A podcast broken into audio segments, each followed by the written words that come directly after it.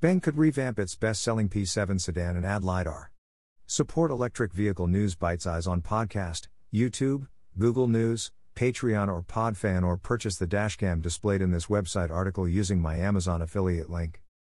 Some high end versions of the Xpeng P5 sedan are equipped with LiDARs, as are the new G9 SUVs that went on sale this year. Now, the latest news suggests that its flagship sedan, the P7, may also get a facelift. Xpeng Motors delivered 12,922 vehicles in January, surpassing 10,000 for the fifth straight month, according to data released by the company earlier this month. The company's best selling P7 shipped 6,707 units in January. In January, a total of 4,029 units of the Xpeng P5 sedan and 2,186 units of the G3 series SUV were delivered. The company said that as of January 2022, the cumulative shipments of the company's P7 exceeded 80,000 units, and the cumulative shipments of all models exceeded 150,000 units. Xpeng takes intelligent driving capability as its main label, and began to use LiDAR, an accessory considered essential for this capability, in the P5 sedan. Xpeng placed the LiDAR near the headlights of the P5 and G9, which some also believe is prone to accidents. The company's G9 was unveiled at the Guangzhou Auto Show on November 19 last year, which is Xpeng's fourth model year. Earlier this month, local media reported that Xpeng Motors will start small scale deliveries of the G9 as early as late August, while bulk deliveries will begin in September and reach 5,000 units by October. China is the largest car sales market, accounting for 30% of global car sales in 2020. Between 2009 and 2012, China identified the electric vehicle market as the fastest and easiest way to enter the automotive industry market. Between 2009 and 2016, the Chinese central government estimated that 12.6 billion yuan, $1.9 billion, was spent on subsidies for new energy vehicles. Between 2013 and 2017, China experienced its worst air pollution on record.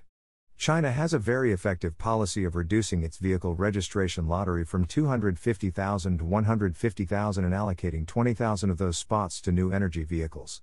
This has stimulated the electric vehicle market in China, prompting people to switch to new energy vehicles rather than fossil fuel vehicles.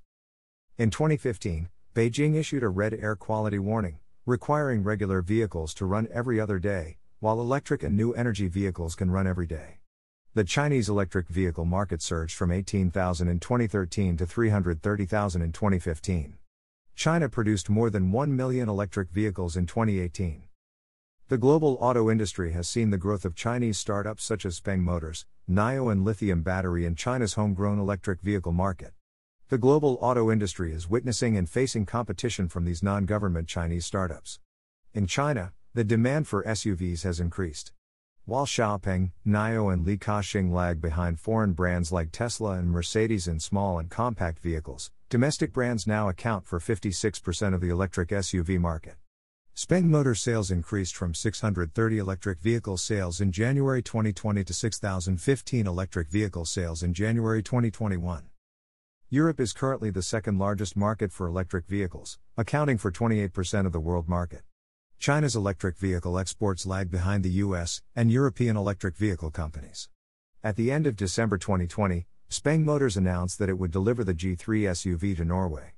Our launch in Europe comes at a time when consumers are increasingly turning to more sustainable personal transport and at a tipping point where governments around the world are stepping up their zero emission efforts, he said.